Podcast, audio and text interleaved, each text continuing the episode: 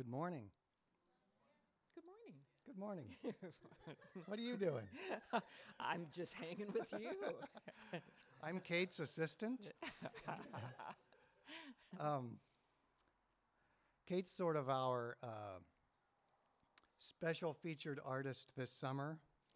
Have you guys appreciated her work? The the, Aww.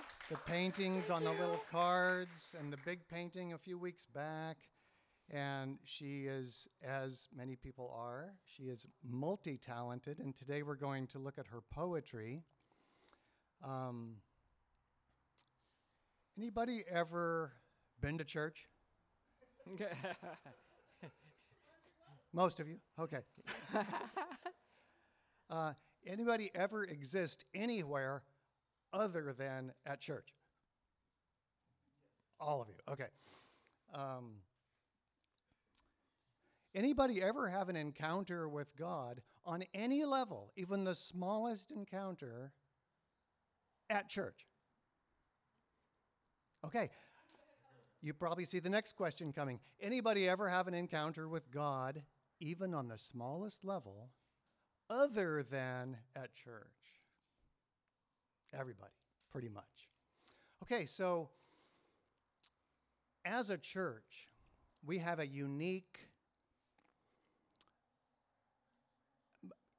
during our week, during our life inside and outside of church gathering as people, we are here sometimes.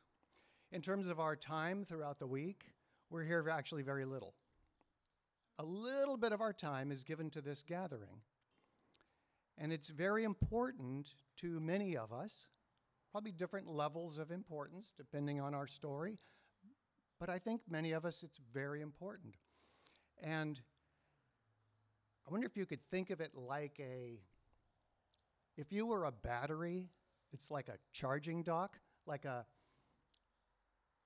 a way to plug in and get a little bit recharged to go spend the rest of your time in your spiritual life and your physical life having encounters with God that happen all the time.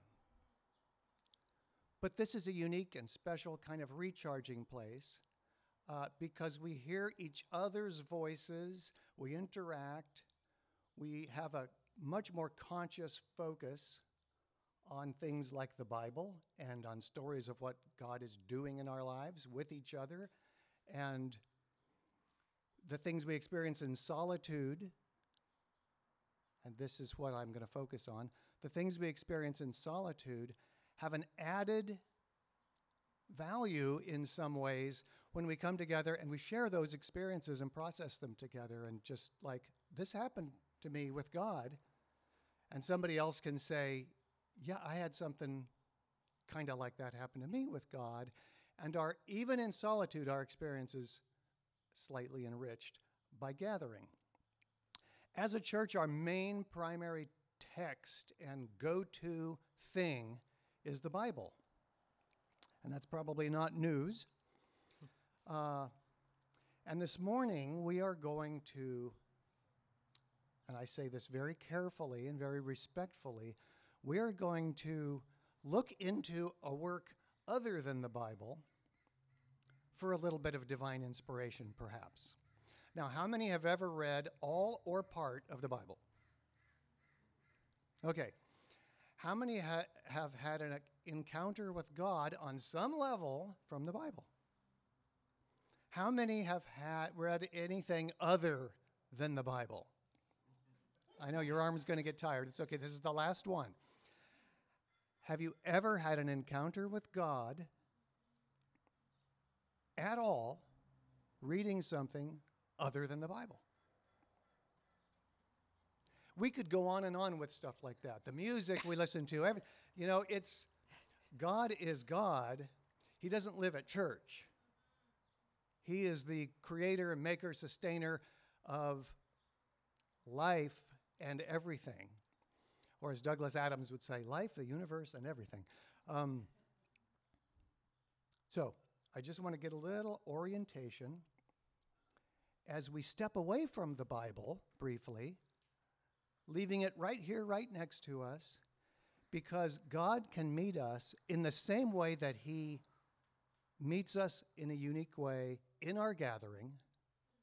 He meets us all week long in our work and with other relationships and with people who don't even acknowledge or believe in God at all. There's still God moments that happen. And I want to raise, if I can, the awareness of how God can meet us in anything, remembering that the Bible is a primary thing. Always. It's earned that. So, we are going to look into Kate's poetry.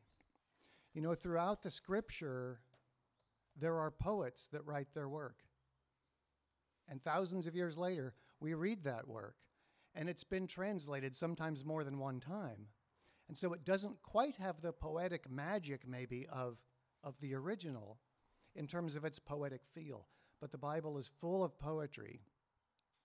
And it honors God to not only read that and study that, but to do likewise, to do what they did, to take our, from our spiritual life and our own each unique voice and create something that testifies to our walk with God, which is what I think Kate has done. So we're going to do a Lectio Divina sort of type thing instead of with the scripture, with poetry. Is that okay? Good. Did I overstate this? So I'm So- going to read. Oh, I'm sorry. You So go. I want to say this. The poem, now I'm going to say some in two parts, catch both parts. The poem is printed on the back of your lyric song sheet, and I want you to know that so you have it, but I want you, when Kate's reading it, to not look at it.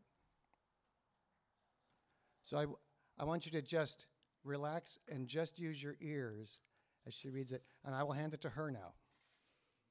Okay, so just like all Lectio Divinas, I'm going to read it three times, and um, I'll read it slowly. And it, I would encourage you to, because this happens with me when I go to poetry readings, I listen best with my eyes closed, or at least looking down, whatever, but whatever makes you feel comfortable. So this poem is called The Scarf and there is a little epigraph that says, Give ear to my words, O Lord, consider my groaning. Psalm 5 1. God rakes his backyard. He loves how each leaf is different, each growing and falling in their own time. Looking over the white fence, he sees a woman sharp lit and briskly walking, while her hand flutters to the scarf wound around her neck. God leans his rake against a post and waits. She turns down pine as a gust uncoils her scarf over her head before she can say no and snatch it back.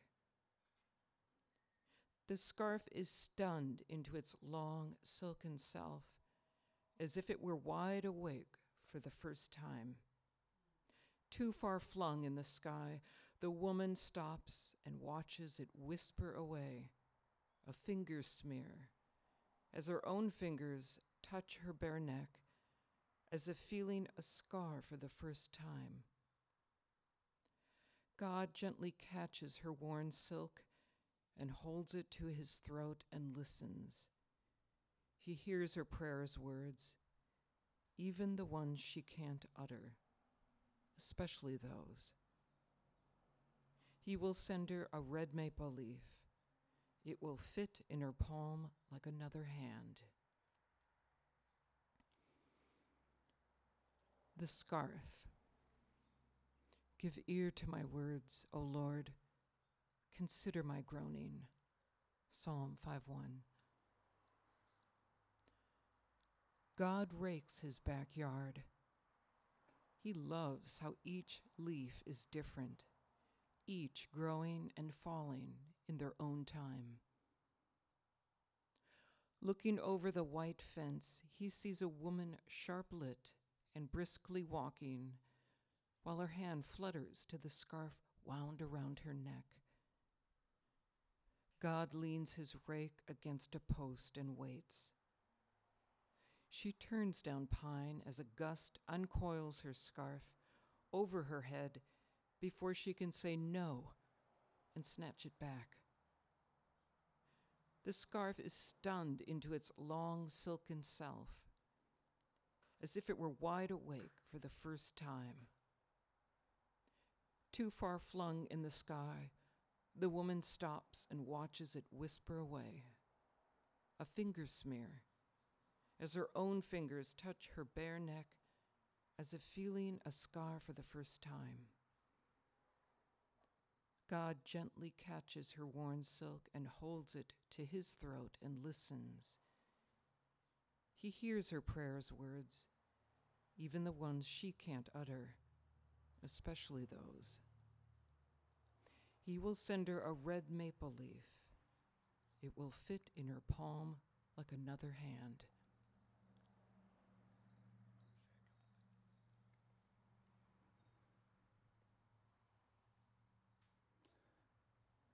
As you hear that, something will have stood out to you. Perhaps an image in your mind, or perhaps a phrase, an idea. Let's take just a little while and sit with that.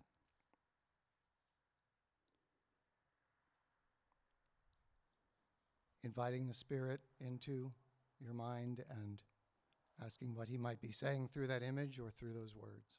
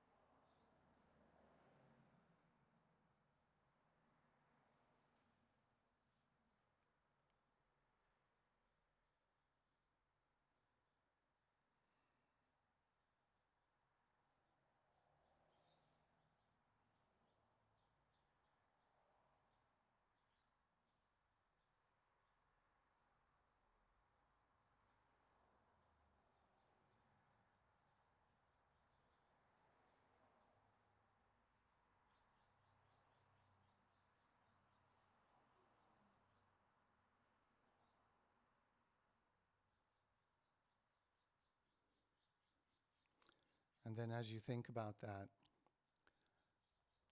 turn it around from a listening space to a speaking space.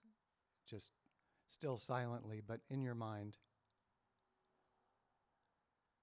Dialogue with God a little bit. Share with Him what you are experiencing and what it means to you. Turn it into a prayer.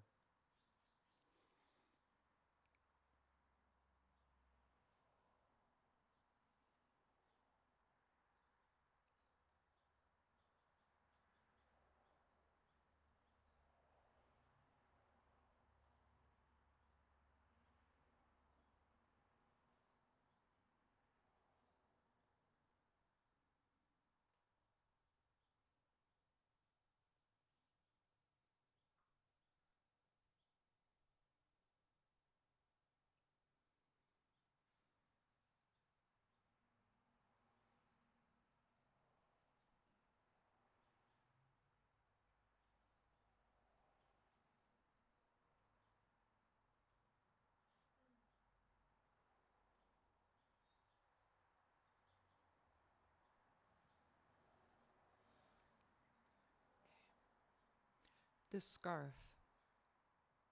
Give ear to my words, O Lord. Consider my groaning. Psalm 5 1. God rakes his backyard. He loves how each leaf is different, each growing and falling in their own time.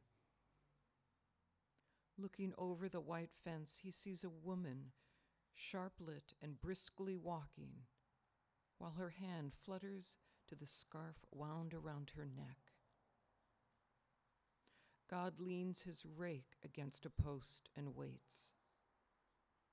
She turns down pine as a gust uncoils her scarf over her head before she can say no and snatch it back.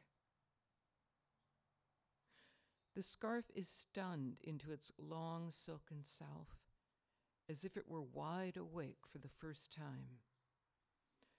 Too far flung in the sky, the woman stops and watches it whisper away. A finger smear, as her own fingers touch her bare neck, as if feeling a scar for the first time. God gently catches her worn silk and holds it to his throat and listens. He hears her prayer's words, even the ones she can't utter, especially those. He will send her a red maple leaf. It will fit in her palm like another hand.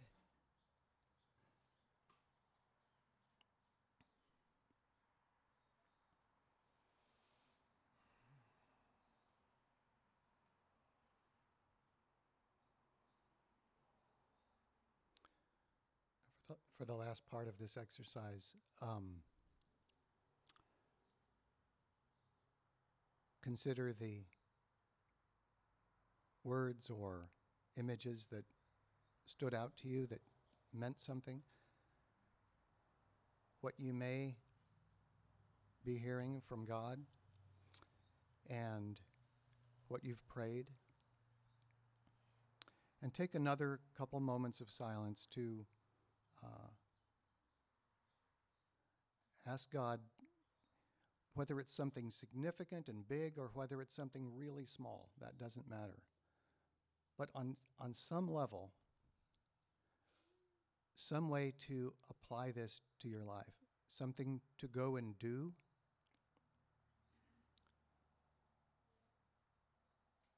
A time to set aside for some reason, some application to take with you. Let's take that question to the silence for just a few moments.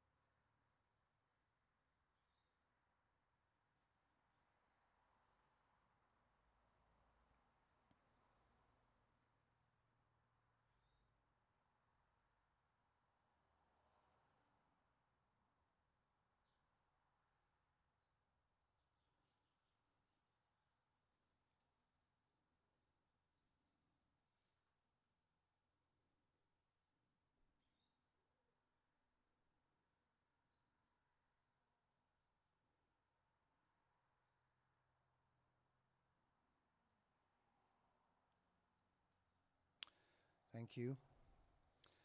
So, poetry um, doesn't speak to everybody. There are people for whom poetry is a deeply moving and enriching, life enhancing kind of big deal. And there are others who have a terrible time understanding it and don't quite get what the attraction is. And I would like us to just acknowledge that openly. And if you're one of the second type and it doesn't work for you, totally okay. There's lots of things that, that do work for you. And, uh, but I think that poetry has earned a place to come front and center now and then. And so if that moves you and you love that, en- enjoy that. Let it speak to you. And if it doesn't, thank you for your patience for, for those of us for whom it does. and that's part of gathering, and it's part of having a giving and generous attitude toward each other. And we're always doing, we're always focusing on something that might not move everybody. So I think it's just part of togetherness and part of loving community. Whenever it's time for something to come front and center, to just let that bless the people it blesses. And so thank you for walking through those moments. Um, do you want to Yeah, share more about the poem sure. or um, whatever else from your mind? Your beautiful, wonderful mind? Um, th- this was a poem that was started actually years ago, and it was just I was just interested in the idea of a scarf uh, um, unraveling from a woman and the shape that it takes, the many different shapes that it takes uh, once the wind gets it. Um, so when I was asked to do a poem for this for this week, I think God tapped my shoulder and said, Remember that little nugget from ages ago? Well, let's turn that into a poem. And uh, I knew when I was writing it that this was going to be about prayers that are so difficult or so painful to even confess to yourself or, or speak out loud, even to ones who are closest and dearest to you, that God God will take it gently and hear it.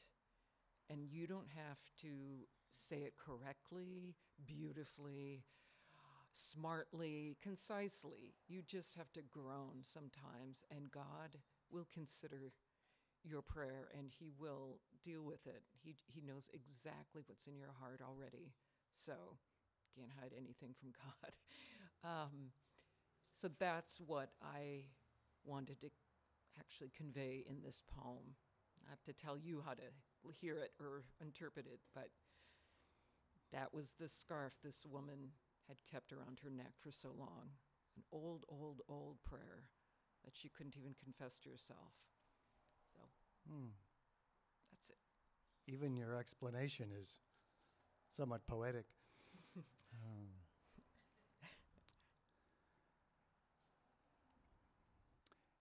as we go through our week, when we're not gathered, accepted perhaps in a mystical heart way, I think that we are always connected.